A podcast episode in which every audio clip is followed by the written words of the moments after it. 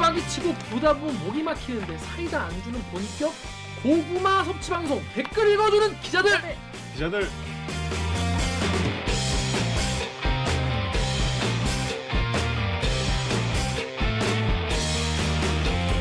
실화입니까? 실화냐? 저비용 고퀄리티를 추구하는 사내 수공업 방송입니다. KBS 기사의 누리기자 여러분들이 이 댓글을 남겨주신 분노 질책 응원 모두 다 받아드리겠습니다. 여러분이 한 땀 한땀 누르시는 좋아요, 구독 버튼 이 4차 언론혁명의 작은 힘이 됩니다. 저는 댓글 읽어준 기자 진행하는 김기아 기자입니다. 여러분 반갑습니다. 오늘 방송도 보시다가 들으시다가 이 방송 괜찮다 재밌다 들을만하다 싶으시면 구독과 좋아요 버튼 한번 누르세요. 부탁드리겠습니다. 네. 자 오규정 기자가 없어서 제가 오규정 기자 멘트까지 다 하느라 숨이 찼어요. 그럴 수 있죠. 음. 여러분 오규정 기자는 지금 오고 있습니다. 음. 어디서 오냐? 어디서 오고 있지? 오고 있는? 거 맞아? 예? 오고 있대? 밖에서 와? 오고 있지 않을까요? 전, 믿, 전 믿습니다. 오고 있다고. 아무튼 오규정 기자가 올 거라는 거. 자 자기 소개해 주시죠. 우키행이 무슨 뜻인지 까먹으신 분 없겠죠? 계실 수 있어요. 음, 우키행입니다. 정현욱이에요. 그 새로운 별명이. 음? 여러분 아시겠지만 이 정현욱 기자가 오징어 회에 약간 환장한 새로운 별명? 어, 분이어가지고 어떤 분이 이 오징어를 먹는 당나귀 같다. 하고 해서 오목당. 저분 아니야? 오목당이라는 말을 밖에 해요. 있는 저분 아니야? 어, 그치? 오목당. 그래서 오징어 먹는 당나귀. 오징어가 아이고. 이렇게 염을 씹듯이 아니 오징어가래. 당나귀가 염을 씹듯이 이런 이러면서 이렇게 오징어를 이렇게 씹고 있는 모습 상상하시면 그게 정유럽 기자의 퇴근 후 모습이다. 근데 오징어 회. 회. 어, 오징어 뭐 구이 데친 거 뭐 이런 거 별로 안 좋아합니다. 어, 어. 회, 오직 회. 회. 아, 오징어 좋아해요. 회의 매력은 뭡니까? 어 일단 이게 매력일까? 야, 먹어도 뭐, 먹어도 뭐, 뭐, 부터 얘기할지 모르겠네. 먹어도 먹어도 일단 질리지 않고 어제 먹었는데 오늘 또 먹고 싶고 그 어, 이게 이게 뭐냐면 먹고 다음 날 또 먹었다는 거예요 오징어 회를. 제가 이제 예전에 소중한 사람과 이제 바닷가로 여행을 가서 네. 그, 그 바닷가 가면은 시장에서 어시 아. 어시장에서 회를 이제 떠오잖아요. 네. 그래서 오징어 회도 이제 이렇게 와 해, 이렇게 왔어요. 근데 제가 이제 저는 그냥 몰라 먹었어. 다음 날 어떻게 그 오징어 회만 들고서 혼자 먹을 수가 있냐? 그거 나는 나는 의식을 아, 못했는데 사람들이 이렇게 이렇게 음. 국수처럼 내가 혼자 먹어서 정말 매너 없다 너. 보이는 그리고 거 이렇게. 뭐 이렇게 여기다 놔도 이렇게 젓가락을 밑에서부터 이렇게 해갖고 그 그거 진짜 우리 아빠 하지 말라. 라면처럼 먹을 수가 있냐? 어. 우리 아빠가 그 보고회 먹을 때아 같이 비싼 거를 보고회 먹을 때 바닥부터 젓가락 이렇게 긁는 놈 그거 진짜 매너 없는 놈이라고 그러지 말라고 늘 말씀하셨는데 저 오징어에는 약간 진짜 뭐 이렇게 무의식주에 그렇게 먹어요. 정 작가님은 오징어회 좋아하나요? 아니 뭐 있으면 먹는데 뭐 그냥 가끔씩이나 먹지 찾아서 그리고 않는 오징어 것 물회도 같아요. 별로 안 좋아합니다. 그냥 아, 이렇게 어. 딱 오로치 회. 칼질만 한 거. 어 사실 저는 오징어회 여러분 오징어회 좋아하시는지 모르겠는데 제 기억에 오징어회는 어떨 때 먹냐면 보통 1차에 고기를 먹어요. 맞아요. 1차에 고기를 구워서 이렇게 막 쌈을 싸서 먹고 소맥을 먹고 소맥을 때리고 2차로 호프집을 가. 호프집에서 뭐 이렇게 마른 안주랑 이렇게 뭐 황도랑 해서 이렇게 술을 먹어. 그러고서 이제 얼큰하게 좀 취해가지고 에이. 노래방을 가. 노래방을 가가지고 막 이러면서 노래를 불러. 그 나오면 문 열고 나와서 이제 이 지하에서 이렇게 올라오면 맞은편에 보통 오징어 천국 뭐 이렇게 있어요. 오징어 나라. 아니, 오징어 나라. 네. 여러분 오징어 나라 기억하시죠? 나오면 이렇게 오징어 회 전문점이 옛날에 되게 인기가 많았어요. 2000년대 한 중반 정도인가 후반 정도인가. 그 오징어 나라, 오징어 천국. 그 오징어도 죽으면 다 일로 오는 거예요. 가서 이 오징어 회 먹어. 오징어 회 먹고 거기에 소주 가, 가볍게 딱 먹으면 그때는 오징어회 맛있지. 에이, 그렇게 먹. 들으면 술 되게 잘 마신 줄 알겠네. 그렇게 되면 이제 4차죠 4차. 4차 이제 오징어회 먹는 거죠. 뭐 그리고 나면 이제 또 먹을 사, 더 먹을 사람은 뭐 감자탕. 제가 감자탕 먹고 또 먹어. 감자탕. 아, 왜냐면 오징어에 먹으면 배고파요. 이거 먹으면 배고프니까 감자탕 집 가서 이렇게 쭉쭉 빨아 먹고 그 등뼈 쭉 빨아 먹고 그리고 이제 집에 갈 사람은 가고 그래도 더 마시고 싶다는 분들은 이제 편의점에 가서 이제 이제 캔맥주에 이렇게 딱 먹고 그러던 시절이 참 옛날에 많이 있었는데 여러분 요즘 코로나 때문에 그러지도 못하고 그러죠. 뭐 아쉬운 추억인데 만약에 저희가 이 대듣기 구독자들과의 만남을 빙자한 술자리가 있다면 꼭 그렇게 5차까지 가도록 하겠습니다. 오징어에는 먹으면 안 돼요. 그럼. 어 왜죠? 내 나의 그 매너 없음이 드러날 거야. 아 이렇게 이렇게 먹는. 근데 그게 아, 이게 너무 아까워. 이게 왜냐면 오징어가 요새 귀하거든. 음, 음. 그러면 이렇게 오징어가 이렇게 수북이 쌓여 있잖아요. 음. 그럼 그거를 남이 먹는 게 너무 싫어. 아 그럴 수 있죠. 음. 음, 그 정도 그 정도. 이렇게, 이렇게 은빛 그 반짝반짝하잖아요.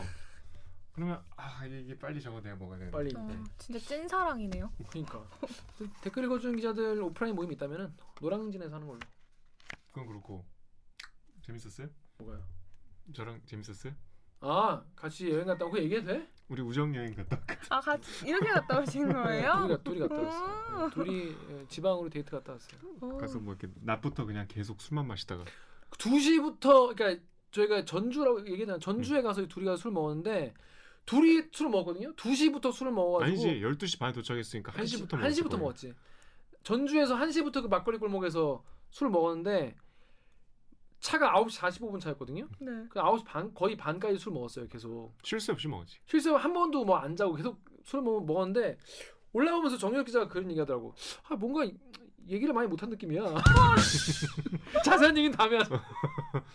다음에 좀 오붓하게 다시 전주까지 술 드시러 가신 거예요? 그렇죠. 맛있는 거 먹으러. 그뭐 막걸리도 마시고 맥주도 마시고 뭐 위- 위스키도 마시고 아이고. 맥주도 마시고 다시 그런데 올라올 때 9시 40분쯤에 이제 서울 가는 기차에서 아 좀 아쉬웠다. 얼마나 같이 더 얘기를 해. 근데 나도 약간 듣고 보니까 아쉬웠어요? 아 뭔가 진짜 얘기는 좀 못한 느낌이야. 뭔가 겉돌았다 뭔가. 어? 그리고 김 기자는 딱 기차 타자마자 잠들어서 음. 또 용산역 도착하니까 깨끗하게 깨더라고. 음. 그래서 뭐 굉장히 알차게 네. 어, 하루를 아, 알차게. 꾸역꾸역. 해갖고 할 거 다 하고 중간에 커피도 마시고 심지어 그러니까 다 할 거 다 했어. 그랬는데 아쉬웠다. 근데 근데 좀 너무 좀 자세한 얘기는 다음에 또 하는 걸로. 그러니까 뭐 우리가 되게 술 마시 와 여긴 이런 게 있구나 뭐 여기 이 다르네 이러다가 정작 이게 회포를 별로 못 풀었어 맞아요. 그래서 그런 생각 들었어요. 전주에 내려간 김에 응, 응. 아 전주 구독자분 한두 분 정도 왜냐면 음. 4인까지 괜찮으니까 점, 점심 오후 때 한번 어 아, 전주 구독자분들 한 두 분 정도 전주에 혹시 계신 분 계십니까 지난주에 그래서 아, 오시면 좋겠다 이런 생각 했는데 음. 아무래도 위험하니까 그죠? 그마저도 조심해야지 네. 조심해야 되니까 아 빨리 끝났으면 좋겠어. 음. 아무튼 그랬다는 거 재밌었습니다 전주. 재밌었어요? 좋아요. 음. 아니 헤어지고 나서도 걱정이 되더라고 아저 형이 재밌었을까? 재밌어야 돼 재밌다는 그 뿌듯함과 이 여러 가지 추억을 안고 집에 가고 있어야 할 텐데 감액집의 그 먹태? 먹태가 아니라 그 황태, 황태. 황태. 아 황태 그 얘기 되더만. 거의 패스츄리 패스츄리. 그렇지 만 이천 원짜리 예. 아 보니까 밖에서 연탄불에 막 열심히 음. 구우시더라고요. 음, 맛있었어. 그리고 이제 전주 막걸리 골목 있잖아요 거기가 이제 원래 전주 분들은 잘 안 가신다고 이게 뭐 외지인들을 위한 음. 근데 가서 먹으면 일단 너무 반찬 수가 많고 재밌어요 음, 그냥 되게 싸거든요 음, 그뭐 굳이 뭐 그렇게 맛집이나 뭐뭐 이렇게 근본 없는 식당이라 하더라도 음, 또 재밌는 것 같아 음. 전주 앞으로 자주 놀러 가도록 하겠습니다. 자, 정 작가님 자기 소개. 네. 안녕하세요 작가 정혜지입니다. 네, 정 작가는 근황이 있나요? 없습니다. 그렇습니다. 아하이, 뭐 없어요? 나처럼 만들어 와야지 이렇게 자, 그러면 저희는 1부 무슨 뉴스 브리브리 브리핑 로고 듣고 돌아오겠습니다. 로고 주세요. 나는 기레기가 싫어요. 지금 여러분은 본격 KBS 소통 방송 댓글 읽어주는 기자들을 듣고 계십니다. 대들기를 아직 구독 안 하셨다고요? 오히려 좋아. 어, 좋아. 응, 우리를 알아갈 기회가 있는 거니까. 오늘 영상도 궁금하다면 좋아요를, 대들기를 더더 알고 싶다면 구독 버튼 놓치지 마세요. 자, Dynamic Korea 쏟아진 뉴스의 홍수. 요즘에는 정말 이 경, 경선 후보들 뉴스만 해도 뉴스가 무조건 반은 차는 것 같아요. 예. 너무 너무 이거 뭐 우리가 따라가지도 못하게 계속 뉴스가 나오니까 멈춰 멈춰 뉴스 멈춰 뉴스 멈춰 지겨워. 하지만 우리가 놓치면 안 되는 뉴스가 있을 것 같아가지고 그런 걸몇개 골라왔습니다. 묻힌 뉴스 묻힌 뉴스만 골라와서 갖고 오는 묻힌 뉴스 브리브리 브리핑. 빠밤. 자 첫 번째 아이템 네. 정렬 기하죠. 제목이 저 조용기 목사 별세 교회 성장 권력의 상징 뭐 제목만 들으면 무슨 얘기인지 모르겠는데. 음. 제목 누가 졌습니까? 제목을 제가 줬는데 지금 생각이 맞지? 교회 네. 여의도 순복음 교회 설립자 조용기 목사 별세. 교회 성장 권력 상징. 음. 그러니까 교회 성장, 교회 권력의 상징이다. 이게 무슨 말인지 이제 풀어드리겠습니다. 차차. 제, 제목을 좀 쉽게 지으시겠어. 그러, 그러 보니 어렵네. 어렵니까? 아니 너무 쉽게 인정하면 아니 내가 얘기하면서도 좀 무슨 말이야? 여러분 기사도 때 있는 거예요. 어, 다음엔 더 쉽게 지으면 되겠죠. 미안합니다. 네 무슨 의미입니까 이게? 교회 성장의 상징이죠. 왜냐하면 순복음 교회가 기네스북에 오른 적이 있거든요. 어, 네. 1993년에 등록 교인 70만 명을 넘어서 세계 최대 교회로 음, 어, 기네스북에 올랐어요. 등록 교인이 가장 많다는 건가요, 네, 그죠? 수- 순복음 교회가 1973년에 이제 여의도 그러니까 이게 엄밀히 얘기하면 순복음 교회라는 이름, 여의도 순복음 교회라는 이름은 84년에 이제 이름을 바꾼 거고 음, 원래는 그 불광동 불광동이 지금 은평구인데 예전에 서대문구였대요. 어. 불광동에서 천막교회로 시작해서 음. 처음에 교인 다섯 명이었어. 와, 그러다가 이제 한 번 옮긴 게 서대문 지금의 서대문 사거리 쪽에 있는 음. 지금 그 적십자 병원 앞에 큰 건물이 있어요. 뭐 무슨 무슨 타워라고 하던데 그 자리에 이제 조그만 음. 교회를 세웠다가 73년에 여의도의 허업 벌판에 그 당시만 해도 여의도는 국회랑 뭐 시범 아파트 정도밖에 없었대요. 허업 벌판에 이제 교회 큰 건물을 세운 거예요. 음, 지금 생각하면 참 그 해안이 있었던 거죠. 음, 그래서 이제 거기서 신도가 이제 매년 기하급수적으로 성장해서 다섯 명으로 시작했던 판자촌 교회가 어, 1993년에 70만 명까지 늘어서 음, 세계 최대 교회로 기네스북에 등장했다. 그래서 교회 성장의 상징이기도 음, 하고 음, 그다음에 이제 교회 권력 음, 1인 그 지배 체제인 대형 교회에 어쨌든 뭐 몇 가지가 있죠. 이게 뭐 시작이라고 할 수 없는데 그 중에서도 규모가 제일 크고 뭔가 그 안에서 좀 영향력도 조금 더 우리가 보기에 좀 이해가 안 될 정도로 우상화가 심했던 음. 교- 목사여서 음, 교회 권력의 상징이기도 하고 음. 그두 상징을 동시에 갖고 있는 음. 아주 중요한 인물입니다. 그렇습니다. 교회의 성장과 권력의 상징이다라는 얘기죠. 자, 엠팍의 WPWP012님이 조용기 목사님은 이 한국 전쟁 이후에 현대사 기독교를 상징하는 총본산적인 인물인 것 같다 이런 말씀을 했어요. 일단 조용기 목사 방금 말씀하신 대로 다섯 명에 불과했던 이 개척교회 같은 거겠죠 그 당시에도 이게 정말 가장 큰 세계에서 제일 많은 걸 키워내셨으니까 뭐 대단한 분인 건 맞긴 맞는데 뭐 논란도 많았죠. 이 덕후의 익명님이 이 사람이 교회를 개인 세력화시킨 1세대인가? 라는 궁금증. 또 다음에 바다 사자님이 목사로서는 대성공한 인물, 한국 교회 발전에 기여했는지는 잘 모르겠다. 이런 말도 있었어요. 어떻게 봐야 됩니까? 이거?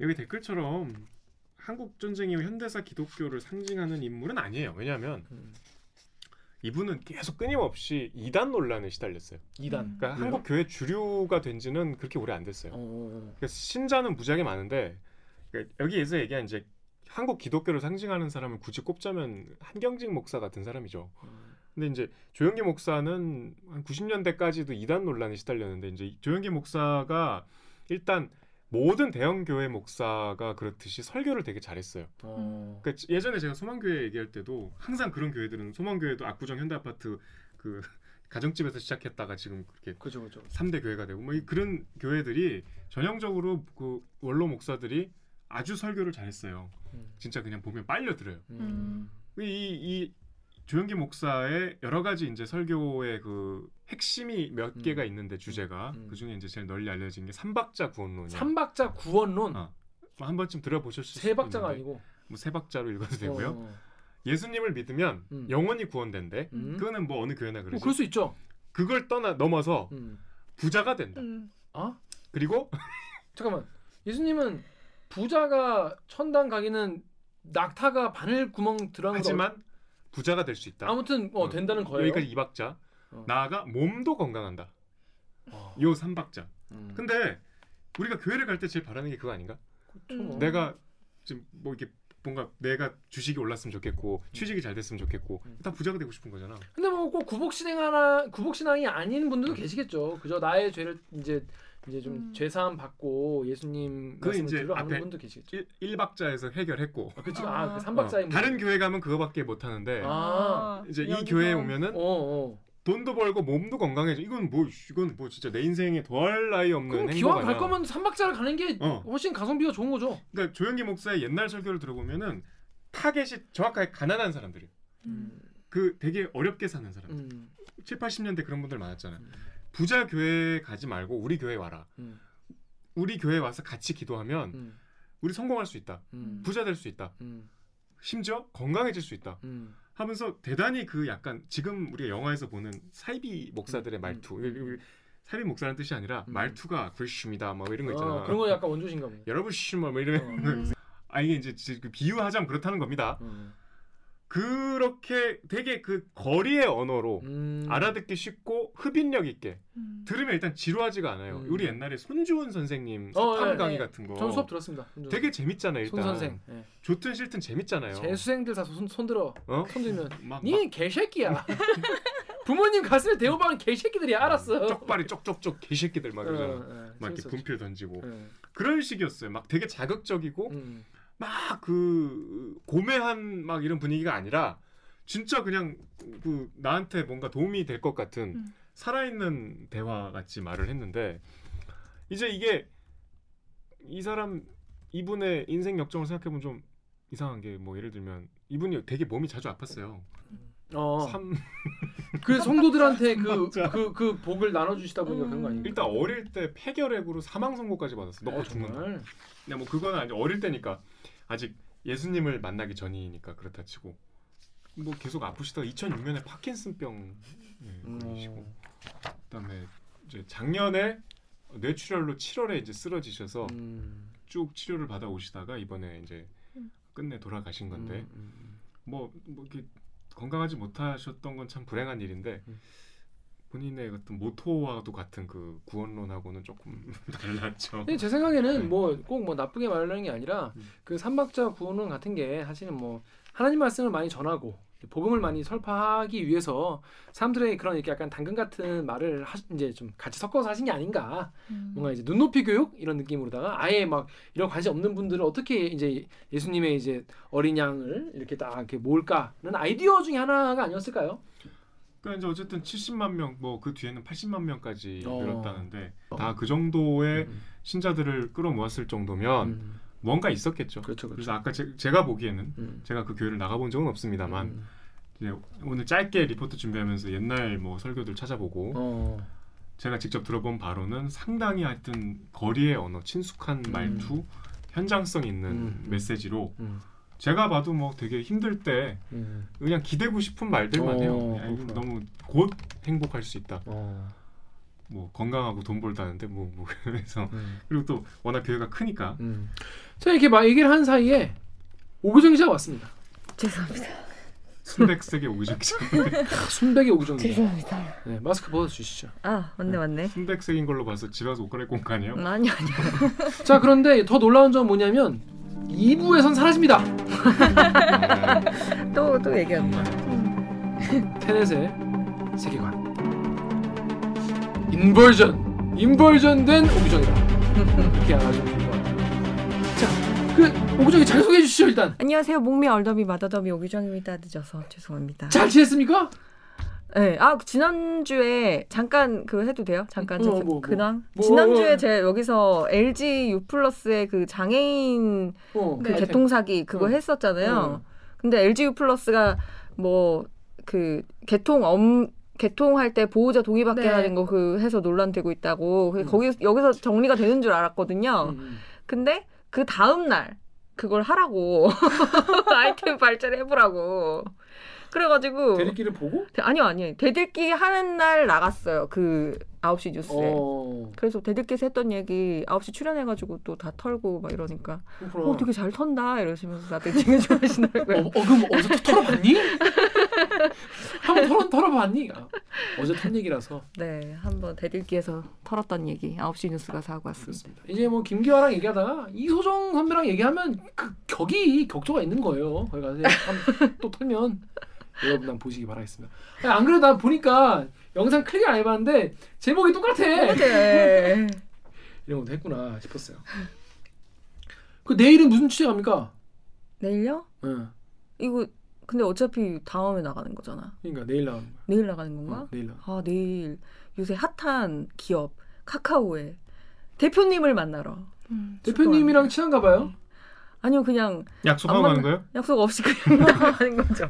원래 되게 그 고용노동부 장관이 이렇게 IT 기업들 불러가지고 잠깐 회의 좀 하자고 불렀는데 거기 가가지고 제가 음. 깽판을 좀 음. 놔야 되는 상황이에요. 오경 기자가 어떤 갱판을 놓을지 오늘 9시 뉴스 확인하시면 내가 막 무시당하고 막 이런 거 아니야?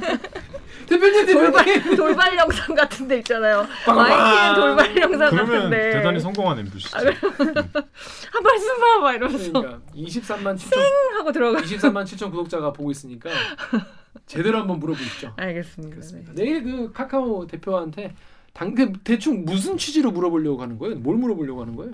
오늘 이거 다룰 거잖아요. 우리 그러니까. 그 음. 카카오 상생화 내는 거. 음. 이가 종이 쪼가리 아니냐? 아니야, 이거. 네, 그런 거 물어봐야죠. 그렇습니다.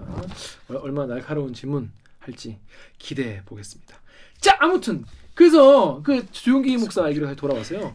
근데 이 조용기 목사님은 이때 약간 뭘로 유명하시냐면 세수 속세에서는 이 부자로 또 유명하시거든요. 음. 어, 돈 많으신 걸로 유명해요. 자, 클리앙 댓글 작가님 좀 읽으시죠. 네, 클리앙의 SKQLFFPFK님이 어, 대종교 재벌의 죽음 이후 벌어질 재산 싸움이 어떻게 될지 궁금하긴 합니다.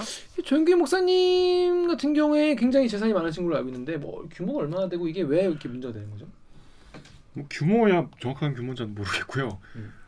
일단 제가 그때 대형 교회 취재를 몇 번 해보니까 그죠. 그 대형 교회 담임 목사들 특히 이제 설립자들은 정말 천문학적인 수입이 있어요. 그 심지어 음. 이제 퇴임을 하고 원로 목사를 하면서도 그 소망교회 세우신 분은 그 막 그냥 저 삼성동 아이파크에 사시고 음. 선물로 벤틀리 받고 음. 뭐 그러시잖아요. 그 성직자가 어떻게 이런 최고급 차를 타게 됐는지 박선희 목사에게 물어봤습니다.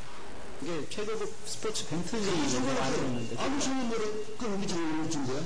아 장로님 그리고 나그 사람은 그 총판이야 총판 예. 총판하는 사람이 가서 그래서 준 거지 불러가지고 이거 수술이라고 그러지 말아요 이, 이, 이 당신들 그 완전 거 이거 문제가 있어 조금만 그래서 아 이게 다 교육이 바보야 당신들보다 더 올라간 사람들이야 왜 이렇게 와가지고 희발들만 쓰시고 일단 조영기 목사의 일단 좋은 점만 음. 먼저 말씀을 드리면 아까 얘기했던 그런 서민적인 언어 말고도 우리가 이제 나쁜 뭐 기억들만 갖고 계신 분들도 의외로 의외라고 또 말하면 안 되겠다. 어. 그러니까 나쁜 기억 들 뭐 여러 가지 비판적인 보도만 많이 접하신 분들은 모르시겠지만 조영기 목사께서 훌륭한 일 많이 하셨어요. 음. 이를테면 이제 그 북한의 심장 전문 병원을 설립 음. 음. 물론 설립은 안 됐어. 그 뒤에 이제 남북 관계가 좀 꼬이면서 2007년에 그래서 굉장히 그 조감독 보면 조용기 심장 전문 병원 이렇게 크게 써 있어 음. 간판이. 음. 그 북한에 심장 전문 병원이 없대요. 음. 심장 수술할 수 있는. 그리고 그 돈 없는 어린 아이들 그 심장 수술도 많이 해주시고. 우리나라 국내에서 어, 어. 음. 그리고 어 조영기 목사의 가장 이제 평가받는 점 중에 이게 이게 이거는 이제 바로 또 다른 점 여러 가지 비판 지점과 연결이 되지만 일단 세습을 안 했어요. 어. 음. 그것만 해도 대형 교회 목사들은 다 세습을 거의 예외 없이 했거든요. 음. 그- 아들이 목사 돼서 세습하는 그러니까 거. 내 교회를 물려주는 거지. 음. 그러니까 세습을 하는 과정에서 또 탈세하고. 음. 근데 세습을 안 했는데 대신에 조영기 목사는 1988년에 신문사를 세우잖아요. 음, 그렇죠. 음. 국민일보. 음. 거기는 세습을 했어요. 음. 음. 그러니까 굳이 세습을 안 해도 돼요. 그리고 결정적으로 세, 그러니까 2008년에 물러나셨거든요. 근데 2011년에 뭐에서 물러나신 거예요? 담임 목사. 당 회장에서 물러나지. 그러니까 다- 담임 목사도 음. 물론 뭐 그, 그 투표로 뽑은 이제 후임 목사를 2년간의 시보 끝에 이제 2008년에 음. 취임하시고 음. 자기는 물러났어요. 원로 목사로 물러났는데 그러니까 이게 퇴, 그 세습을 안 했다는 그 의미가 퇴색이 바로 된 것이 2011년에 지금 수백억의 어떤 도- 교회 돈을 빼돌렸다고 저 음. 폭로가 나와요 교회 장로들한테 그래서 실제로 고발이 되고 기소가 돼서 확정 판결을 받아요 2017년에 음. 물론 집행유예였지만 음. 유죄 판결을 받았어요 음. 그 손에 그러니까 이제 검찰에서 밝힌 그 조사한 그 배임 액수가 131억이에요 그러니까 교회 재산을 빼돌려서 그 국민일보 사주인 그 아들이 이제 주식 투자할 수 있도록 준 거예요. 음. 그뭐 그 세습만 안 했다 뿐이지. 자기가 담임 목사직에서 물러난 뒤에도 계속 교회 재정과 인사권을 갖고 있었다는 거잖아요. 그러니까 사실상 그냥 계속 운영을 해왔던 거죠. 그러니까 음. 교회 세습 그에 대한 평가는 좀 재평가를 받아야 된다. 음. 뭐 이미 재평가 많이 됐지만 음. 뭐 이제 그런 양면성이 있었습니다. 음. 그 지금 말씀하신 이 국민일보라는 이제 그 언론사, 신문사 지금 지금 뭐 이제 신문사라는 표현 자체가 사실은 좀 약간 언론 언론사에게 약간 좀 그렇게 표현할 필요가 없어지는 시대가 됐잖아요. 뭐 신문만 하는 게 아니니까 음. 인터넷 판도 나오고 뭐 어플리케이션 나오고 하니까 근데 국민일보라는 이제 언론사를 세우셨는데 그래서 국민일보에서 관련 기사가 많이 나왔어요. 많이 나왔는데 이제 어쩔 수 없이 좀 굉장히 따뜻한 시각이 네, 많이 있더라고요. 그러니까 이제 국민일보 기사가 뭐냐면 한국 교회의 큰 별지다 조용기 목사 별세. 뭐 여기까지. 뭐, 뭐, 뭐. 음, 음.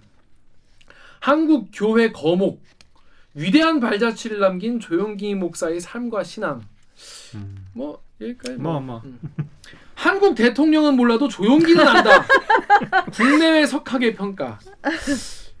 음. 어. 음. 아니 뭐 국내외 이제 종교 쪽 계시는 분들은 뭐 문재인 대통령을 모를 수 있고 석학이라고 하니까. 석학 분들은 그럴 수 있죠. 외 국내 말고 국외의 석학은 이렇게 평가할 수 있죠. 뭐. 음. 절망에서 희망을 말한 목회자 할 수 있다 해보자. 이거는 뭐 예, 뭐. 그리 말씀했으니까. 신문은 시민의 것 조용기 목사와 국민일보. 뭐 이런 이제 기사가 나왔나 봐요. 근데 이게 이 국민일보가 그냥 신문이 아니잖아요. 국민일보는 규모가 굉장히 큰 신문이죠. 국민일보는 뭐 사주가 순복음교회라고 해도 이건 그냥 언론이에요. 근데 이 오늘 너무 기사가 찬양 일색인데 찬양도 정도껏 해야지. 그러니까 긍정적인 평가만 할 수 있, 뭐 여러 가지 사정상 그럴 수 있다고 치는데 이게 무슨 순복음 교회 주보 같아요. 음, 막뭐 기사 보다가 심지어 이런 구석이 있어. 여의도 순복음 교회에 따르면 조영기 목사는 75년부터 2019년까지 71가국에서 최소 370차례 부흥회를 인도했고 비행기 이동 거리만 지구 120바퀴에 달한다. 그뭐 뒤에 계속 그렇게 막 그, 다녔다는 말씀 나와요. 오늘 그 오늘만 뭐 그렇다 치더라도 그 정도가 너무 심한 것 같아. 저는 기사 보면서 들었던 생각이 왜 그 기네스북에 등재됐다고 그랬잖아요.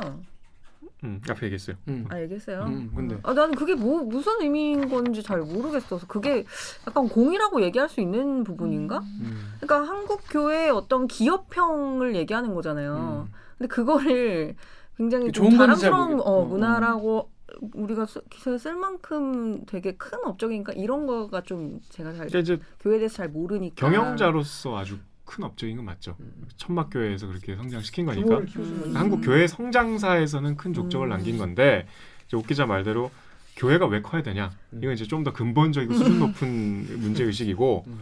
일단 뭐 이렇게 성공을 시켰으니까 그리고 그 기네스북에 오른 건 어쨌든 기록이니까 그 뭐 뭐, 어쨌든 기록이니까. 어, 아 이거는 저는 뭐 기- 이게 목사의 어떤 업적 중에는 뭐 빼놓을 수 없는 부분인 것 같긴 해요. 이제 다 댓글에 다음에 주인님이 아무리 고인이라도 언론이라면 좀 평가는 좀 냉정해야 되는 건 아니냐 이런 음. 지적도 있었고요. 네이버의 크리틱 땡땡님이 공도 있고 과도 있겠지 사람인데 문제는 잘못한 거 하나도 없다는 식으로 평생을 살다 가셨다는 거 그리고 그거를 그대로 받아쓰는 음. 신문이 많다는 거. 이제 사실 조영희 목사님 같은 분이면 정말 거인이신 거잖아요. 사실 시대의 거인이면 당연히 이제 공도 있고 과도 있고 그거를 이제 우리가 이제 거인이시니까 과도 과를 얘기한다고 해서 그분의 공이 막 엄청 더럽혀지거나 막 부- 완전히 부인당하고 꼭 그런 것도 아니잖아요. 그러니까 이제 우리가 이 거인들의 사망 이후에 그의 삶을 되돌아보는 거는 그 사람으로 인해서 뭔가 우리가 그 사람의 삶을 반추하면서 뭔가 좀 배우는 점도 있고 우리의 삶에서 뭔가 좀 이제 좀 교훈 같은 걸 좀 얻고자 함이기 때문에 그 사람이 어떤 인간적으로서의 어떤 과오나 이런 것도 충분히 얘기할 수 있다. 뭐 그런 생각이 좀 드네요. 저는 이분을 잘 모른단 말이에요. 그냥 음. 이름을 들어보기도 했고 손보은 교회인 것도 알았는데 그렇다고 이 사람이 정확히 무슨 일을 했고 이런 거에 대해서는 사실 잘 모르고 있었는데 오히려 기사를 보니까 너무 공밖에 없어가지고 음. 그거랑 댓글의 온도차가 너무 큰 거예요. 아, 댓글이 되게 많았죠. 댓글의 온도차가 솔직히 내가 전유 작가한테 오늘 이제, 자- 이제 댓글을 찾아보시는데 음. 이게 혹시나 우리가 너무 이제 이제 망, 망인에게 망자에게 이제 조용기 목사님 이제 고 조용기 목사님한테 너무 우리가 좀 결례가 되는 댓글을 가져오면 안 되겠다는 생각이 좀 들었어요. 그래가지고 특히 우리나라, 우리나라 또 이게 돌아가신 분에 대한 예의가 또 있잖아요. 그래서 이제 작가님한테 그래도 좀 이렇게 좀 순화된 댓글을 좀 가져와 줍사 했는데 너무 싫어하는 분들이 많더라는 거예요. 네. 어땠습니까? 그저 댓글 분위기 어땠어요? 그러니까 이게 네이버든 보통 이렇게 검색을 했을 때는 네이버와 다음이 이 의견이 갈리는 경우들이 되게 많잖아요. 인물에 대한 평가도 그렇고. 근데 그냥 대통합을 이뤘어요.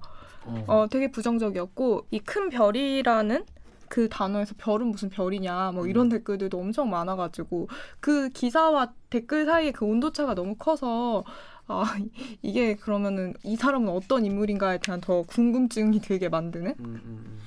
이 조영기 목사의 큰 족적 중에 전광훈 목사가 결국 조영기 목사의 어떤 제자 같은 사람이에요. 음. 왜냐하면 이제 이 조영기 목사 아까 말씀드린 대로 약간 이단 논란에 시달리면서 이제 주류 목사 쪽으로부터는 좀 어떤 무시를 당해온 시절이 있었는데 이제 한경직 목사 살아계실 때 한경직 목사가 이제는 저 정도 교회가 규모가 됐으면 이제 이단이라고 하면 안 된다라고 음, 인정을 해줬어. 음.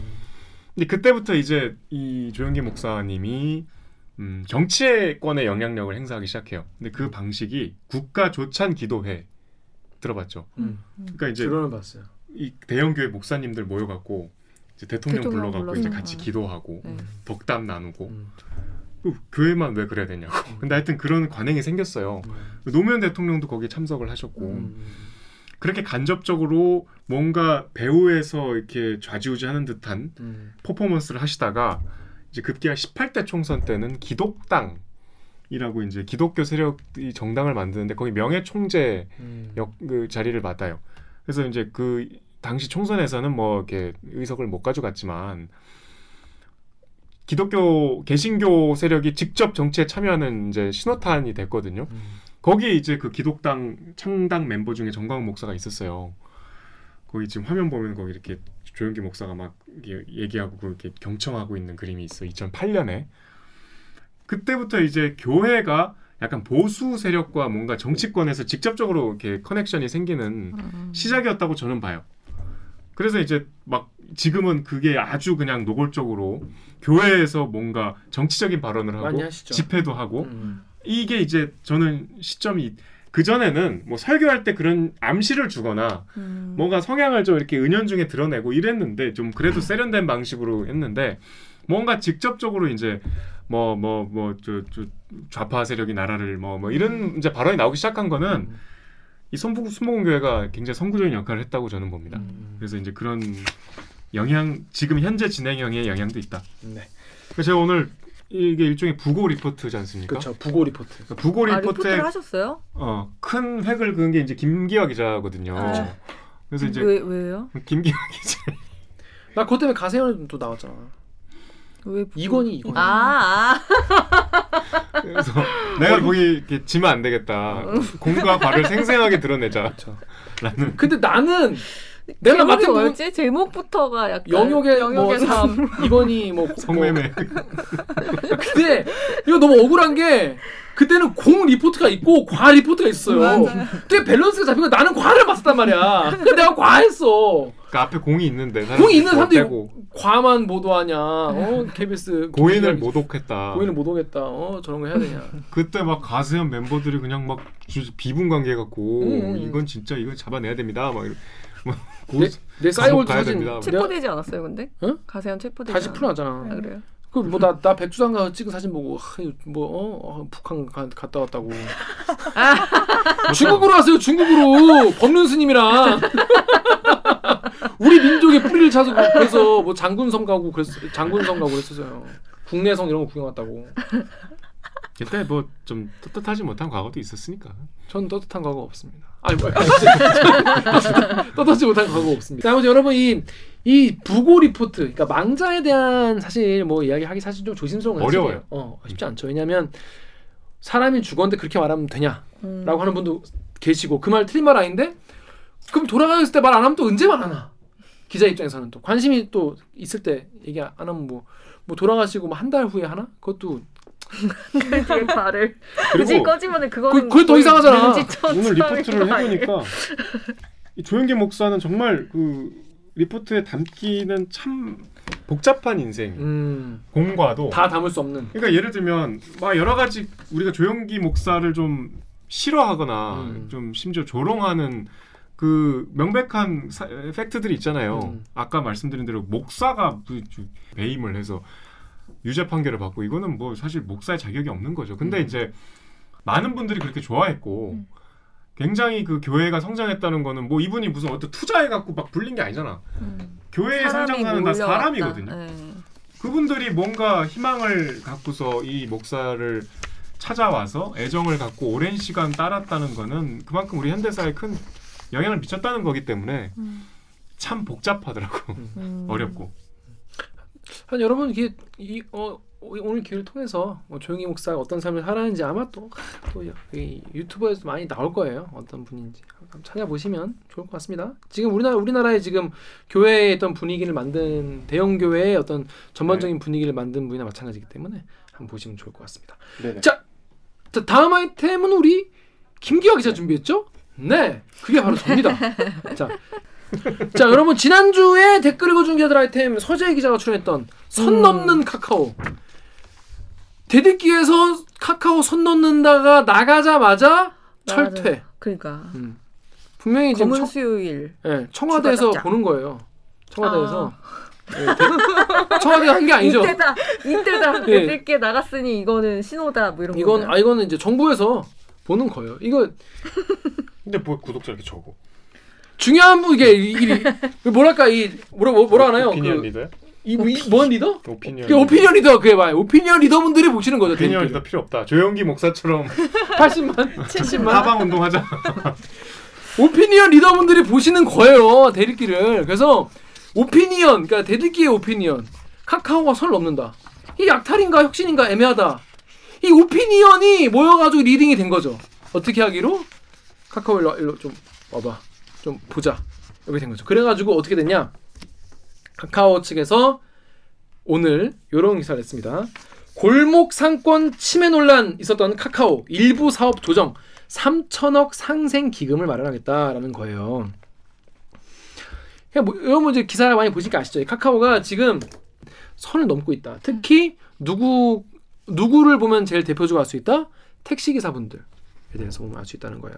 자 그런데 카카오가 일부 사업을 조정하고 어, 3천억 상생 기금 얘기를 하니까 덕후 댓글 정렬 기자 좀 읽어주시죠. 덕후 익명으로요 사업성 없는 거 몇 개 손 떼는 거 아니냐 음. 익명으로 또 상식선에서 알아서 작작하지 규제 당하니까 꼬리 내리며 꼬리 내리는 거면서 끝까지 개념 기업인 척임. 음. 크크. 크크 크크 읽어줘야 돼요. 어. 자 이게 이번 기회에 그냥 원래 안 하려던 거 그냥 어, 이번 기회에 그냥 접은 거 아니냐 이런 킹적 가심을 가지고 계시는 분도 계시고 기본적으로 지금 카카오에 대한 그 주가 폭락은 당연하고 이미지가 진짜 안 좋았어요. 아, 네. 아니 기사가 슬슬 나오더라고. 이게 카카오와 결별할 수 있는 법 뭐 이런 게 나오대. 어, 어. 슬슬. 저 보면서 아 이게 분위기라는 게 바뀐다는 게 진짜 무섭구나 음. 사람들이 그러니까 이제 라이언 꼴배기 싫다 막 이런 어. 글이 보이는데 음. 물론 라이언은 귀엽지만 이런 게 약간 그 캐릭터나 이런 게 주는 거를 후광 효과를 확실히 깎아버리기는 음. 하는구나 이런 음. 생각이 좀 들긴 들더라고요. 신기할 정도로. 음. 어. 카카오 같은 사업이 이제 전형적으로 호감이 떨어지면 이용할 이유가 없는 대체제가 이미. 이제 너무 어. 많, 많으니까 생기기 시작하죠. 순식간에 빠져나가면 이제 음. 갑자기 상황이 달라지겠지. 음, 음. 그래서 뭘 하는 거냐면은 이번에 이 문어발식 사업 확장 118개, 150여 개, 막 100, 100, 100여 개가 넘는 이 문어발 확장에 대해서 이제 문제가 있다라고 하는 거예요. 그래서 카카오 모빌리티, 그러니까 이제 그 카카오티 택시 음, 음. 이쪽인데요. 여기서 지금까지 뭘 했냐면 꽃 배달 서비스. 그쵸. 저 그거 되게 깜짝 놀랐어요. 음. 저는 그거 카카오티를 이용하는데 꽃 배달이 있는지 몰랐거든요. 그래서 음. 들어가서 확인해 봤더니 있더라고. 어. 아니 꽃 배달은 꽃배달 그냥 간식 배달. 그냥 그그 케이블 TV 광고 있잖아요. 그 무, 무슨 광고지? 꽃배달 서비스? 아, 그런 거. 어, 뭐 이, 이, 이로 팔아 이로 팔아 그런 느낌으로 이제 광고하는 분 있잖아요.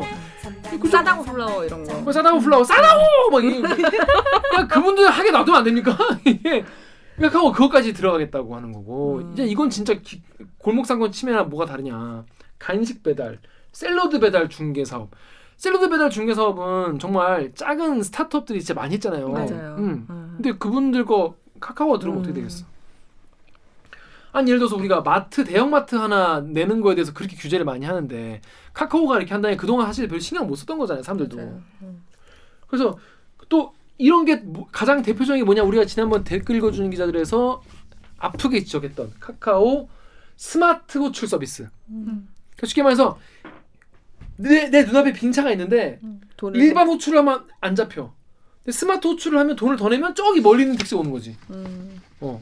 이거 뭔가 있는 거 아니냐는 합리적 의심을 많은 분들이 근데 느꼈는데 그 스마트 호출 서비스 비용도 올리겠다고 해서 이제 네. 그때 우리 얘기했었잖아요. 그러니까요. 택시 기본 요금 올린다고 하면 우리가 엄청 난리가 나는데 이건 뭐 그냥 자기네들 원하는 대로 뚝딱 올리는 올릴 수 있느냐 뭐 이런 얘기했었는데 그거 이제 안 하겠다고 하는 그 거죠. 저항감이 얼마나 큰데요. 택시 기본 요금 천 원 올리면 진짜 난리 나잖아요. 진짜 시위하고. 근데 이제 이게 지금 이렇게 카카오가 이렇게 마음대로 이거를 15% 여러분 여러분 지난 거다 보시죠. 안 보신 분도 가서 보시고 보시고 와. 재밌어요. 15 반말에 15% 보시고 오십시오. 오십시오. 오십시오. 부탁. 15% 가져갔다가 막 3%만 음. 뭐 받고 돌려주고 5%고 돌려주고 뭐 이런 식으로 하, 하, 해온 거예요 지금까지. 이거에 좀 너무 폭력적인 게 아닌가라는 문제 제기를 했는데 바로 이런 게 나왔어요. 그래서 돈을 더 내면 카카오 택시 빨리 배정해 주는 서비스. 이거 이상 이상하다 뭔가 알고리즘이 뭔가 이상한 것 같다는 거에 사례에 대해서 밑에 댓글에 나도 그래, 그런 적 있다는 댓글도 엄청 많이 달렸었어요. 또 그리고 대리운전 대리운전도 카카오가 네. 이제 가면서 뭐 그렇죠. 프로 서비스 하면서 음. 각 대리운전 분들한테 먼저 너에게 배차해 줄 테니까 돈을 더 내라 이런 서비스가 있었잖아요. 이것도 수수료 프로 멤버십 요금 대리운계 수, 중개 수수료도 낮추기로 했고 그리고 이와 동시에 골목 상권 관련 논란 있는 사업들은 계열사 정리하고 철수까지 검토하겠다. 그래서 앞으로는 IT 혁신과 이용자 후생을 더하는 영역으로 하겠다는데 댓글 보면 전 많이 느꼈어요. 음. 댓글에 무슨 얘기 있었냐면은 카카오는 지금까지 공장에서 뭐 만들고 떡 만드는 거를 중간에서 유통하는 거 원래 있었던 사업에 그 사람들 거 뺏어 먹으러만 맞아요. 들어갔지. 네. 니네가 떡 만드는 걸 뭐 했냐 음. 생각해 보니까. 맞아요, 맞아요. 물론 카카오 택시가 되게 혁신적인 건 저도 인정해요. 음. 정말 어디 있었는지 모르는 택시와 승객간을 이어준 거잖아요. 감사하게 생각합니다. 음. 감사하게 생각하는데 앵간히 먹어야 되지 않냐 이러는 국민들의 우리 국민들도요 카카오에 대한 이미지가 좋기 때문에 앵간히 먹었으면 크게 뭘 안 한다고. 음.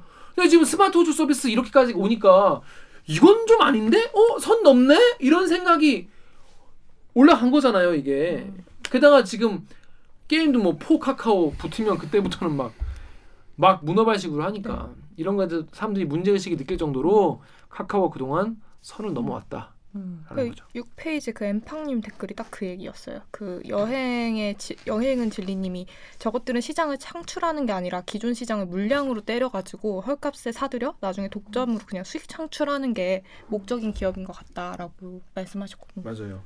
시장을 창출한다는 건 저는 사실 뭐, 뭐 시장 경제 잘 모르지만 어 중개업을 자기가 다 들어가서 높은 수수료 그러니까 처음에는 낮게 들어갔다가 음. 수수료 올리는 조금 더 편한 서비스를 제공하면서 그렇죠. 그러니까 원래 있던 중소 플랫폼들을 밀어내고 자기가 그 거기서 그 사, 산업의 중심이 되는 그런 방식으로 계속 해왔죠.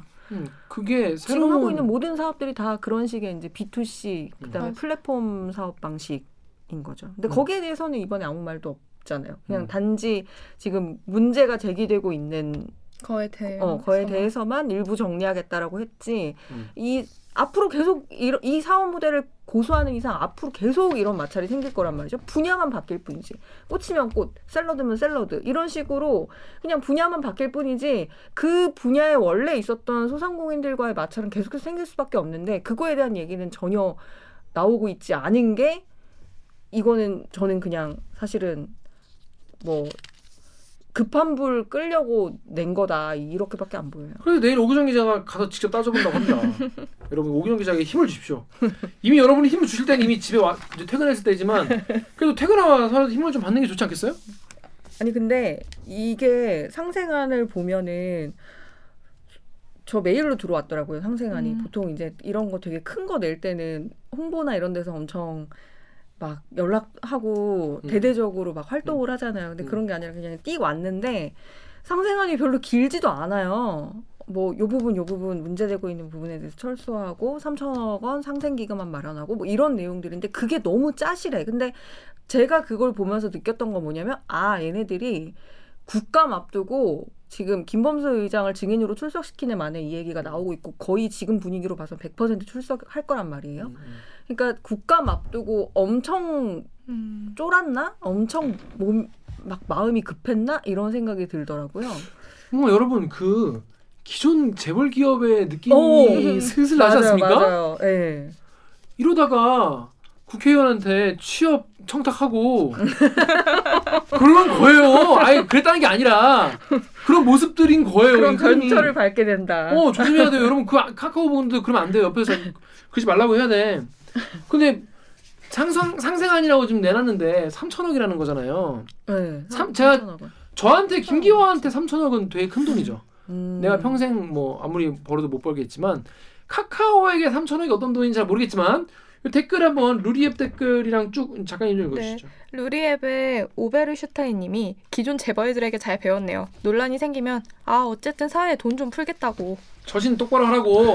그렇겠다고. 다음에 정희주님이 소상공인을 위해 3천억 원을 내게, 내놓겠다는 것보다 소상공인 자영업자 일거리에 들어가 빼먹지를 말아라. 천원내 말이 빼먹고 맞아. 천원 빼먹고 50원 내놓으면 그것이 소상공인 소상공인을 위한 일입니까?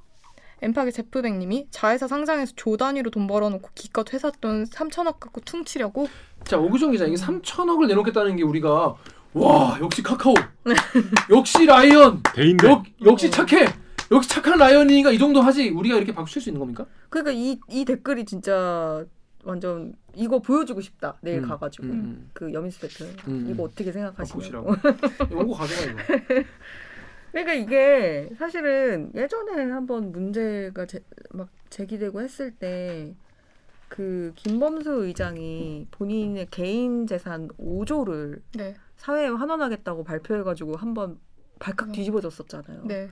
5조가 개인 재산으로 있는 것도 놀랍지만 그거를 5억도 아니고 음. 그거를 사회에 환원 뭐 5천억 이런 것도 아니고 5조를 환원한다고 하는 게 이게 말이 되나 했는데 근데 이게 3천억 이 그 5조에 비해서 굉장히 적어 보이는 느낌이 어. 들기도 하는데 물론 이제 3천억을 내놓는 게 뭐안 내놓는 것보다 낫겠죠. 어, 안 내놓는 것보다 낫, 낫지. 근데 이게 여기서 말한 것처럼 자영업자 일자리 뺏어가지고 뭐 천 원 뺏어놓고 50원 하면 그게 무슨 소용이냐 이거예요. 근데 3천억을 어떤 식으로 계산해서 3천억이 나왔는지는 아무도 몰라요. 이거에 대해서는 얘기를 안 하고 있어요. 그러게 나는 그래서 보통 그럴 때는 어디 어디에 어, 쓰겠다 뭐 이런 그러니까. 게 있는데 그런 게 없고 3천억이 왜 3천억으로 산출됐는지는 아무도 모르는 거예요. 나는 그게 굉장히 좀 아 이게 이게 물론 카카오의 입장에는 뭐 다를 수 있지만 네, 네. 전 되게 무성의하다고 느꼈어요. 네, 저도 저도 저. 왜냐면 음. 왜 3천억인지 우리가 그동안 뭐 부당하게 혹은 우리가 좀 과해, 과하게 음. 시장에 끼친 어떤 뭐 나쁜 이- 먼저 뭐 이- 영향력이 음. 이 정도로 우리가 추산이 되기 때문에 그러니까. 뭐 그의 몇 배가 네. 되는 네. 이 정도의 돈을 할 것이고 이걸 네. 앞으로 어떤 어떤 음. 쪽에 어떤 어떤 음. 쪽에 이렇게 쓰겠다 음. 그게 아니라 그냥 급히 지금 맞아요. 밀폐 위주로 그냥 쓴겨. 그러니까 이 3천억을 어떻게 쓰겠다가 굉장히 중요한데 뭐 예를 들면 소상공인을 위해서 3천억을 쓴다고 했을 때 우리가 기대하는 거는 그러면 소상공인들의 일자리를 뺏지 않는 뭔가 새로운 사업 모델을 개발 비즈니스 모델을 개발하는 데 이 돈이 쓰이는 건가라고 그건, 그건 하면 자기 돈으로 해야지. 그러니까 그 그렇다고 하면 뭐 그거는 뭐 좀 일부 이해가 되는 안 돼 나 이해 안돼. 건데. 안돼 안 돼 근데 이거는 3천억을 사실 기금은 기금은 소상공인 기금은 다른 데서도 되게 많이 마련 다른 대기업들도 엄청 많이 마련할 수 있지 않아요. 근데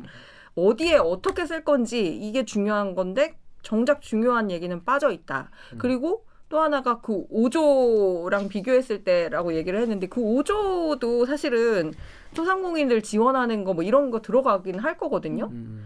그러면 그 5조는 어떻게 쓰이고 이 3천억은 어떤 의미이며 이게 좀 불분명한 음. 느낌이 들더라고요. 이게 오늘 그냥 그 입장만 딱 나오고 아무것도 안 나온 네. 상태잖아요 지금까지 네, 그러니까 아직 기자들이. 이거를 음. 뭐 기사를 제가 저도 봤는데 다 찾아봐도 다 거기까지밖에 내용이 음, 없어 맞아요, 맞아요. 더 확인해봐야죠 이거는. 음. 3천억이 어떻게 산출됐고 아마 이제 어떻게 내일이. 되면은 뭔가 더 나올 수도 네. 있겠죠. 지금 뭐 본인들이 이렇게 머리 맞대고 할 수도 있겠지만은 저는 개인적으로 저의 개인적인 생각으로는 좀 무성의하다라고 느껴지고 음. 3천억이란 이게 뭐 큰 돈인지 적은 돈인지 감은 잘 안 오지만은 뭐 우리가 이제 그 사과문에 쓰여 이제 사실 이게 일종의 사과문이 된 거잖아요. 근데 사과문에 들어가야 할 내용, 들어가지 말아야 할 내용 이런 게 있는데 그 중에서 내 사과를 하면 내가 왜 사과하는지, 어? 앞으로 어떻게 할 것인지 뭐 이런 계획이 있어야 되거든요 기본적으로 어떻게 바뀔 것인지 근데 그런 게 좀 부족하지 않나 그런 생각이 들었어요. 3천억 얘기는. 음. 그리고 이제 그 다음에 나온 게 그 K큐브 홀딩스. 네. 이게 이제 이 김범수 의장의 가족 기업이었거든요. 네. 여기 이제 자녀가 이제 예전에 이제 일하고 있었던 게 이제 그때 이제 들, 올해 총가 뭐 이게 기사가 나와가지고 이거 너 승계하려는 거 아니냐. 음. 이 회사가 카카오 주식을 10% 넘게 들고 있었어요. 음. 지금도 그런가? 10.59%. 네. 지금도 10.5% 들고 있기 때문에 거의 뭐 지주회사 같이 10.6%. 어, 그 지주회사 같이 이- 있었던 거죠, 그러니까. 근데 그때 지금 이제 그 자녀들은 이제 그 논란 이후로 지금 뭐 나오셨다고 해요, 거기서.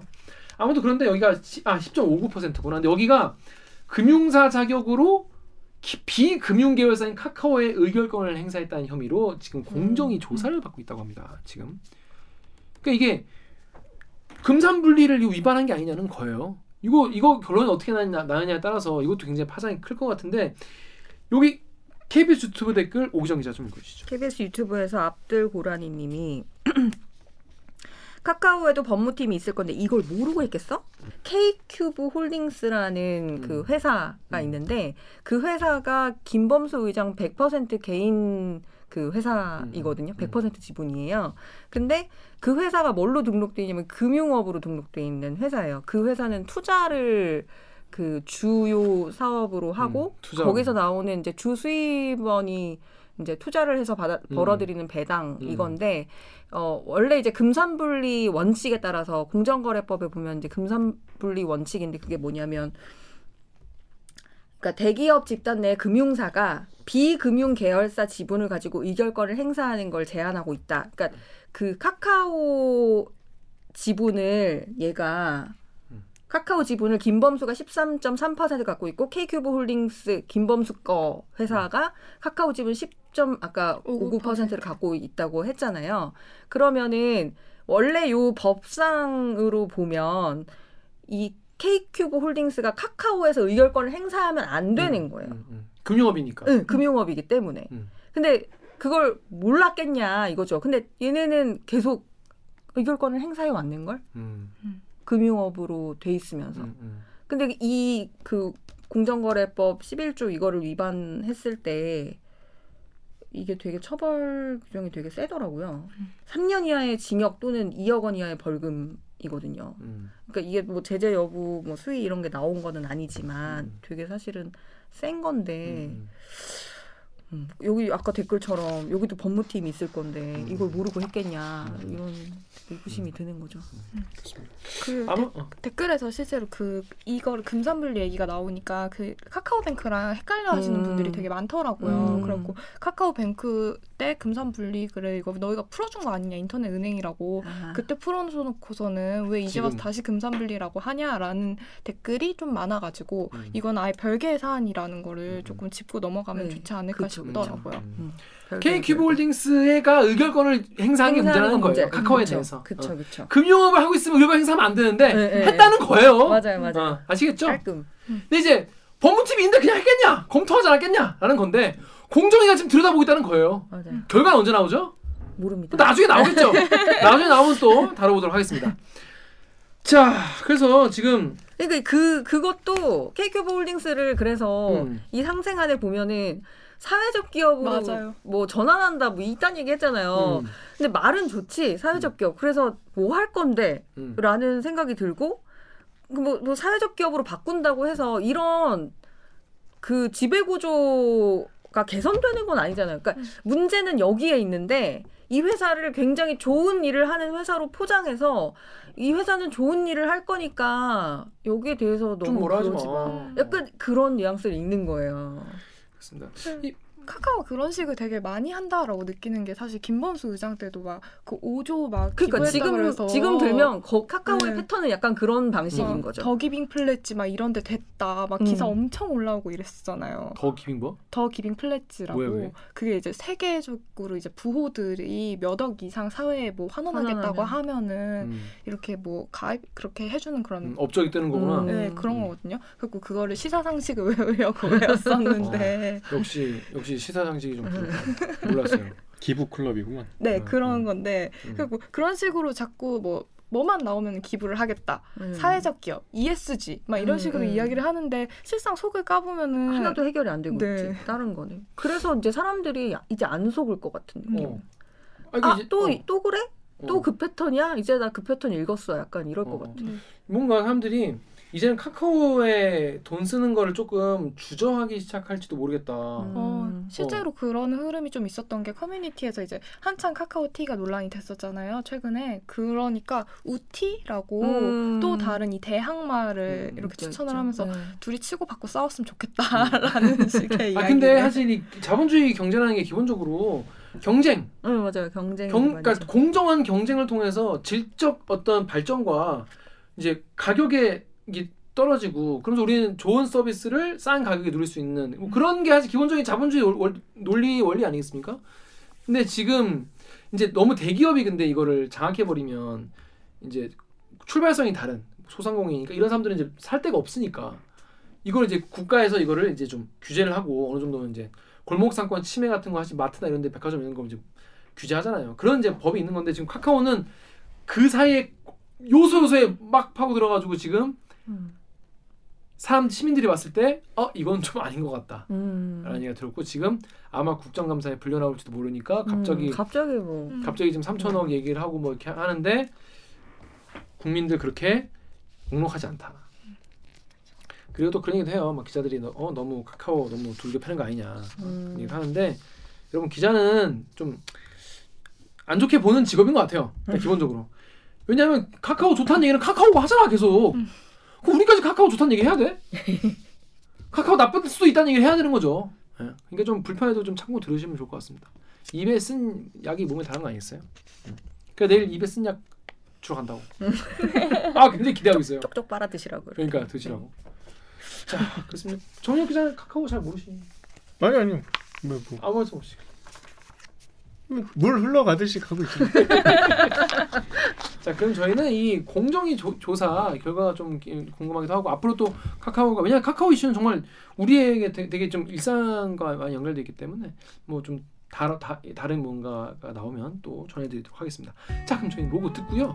기후이기 때문에 우리 독도 바다가 달라지고 있다는 해양수산이 관련된 취재를 실제로 독도 물 속에서 취재를 해온 박영민 기자와 이 홍성백 촬영 기자 모시고 이야기 들어보겠습니다. 자 그러면 2부 가겠습니다.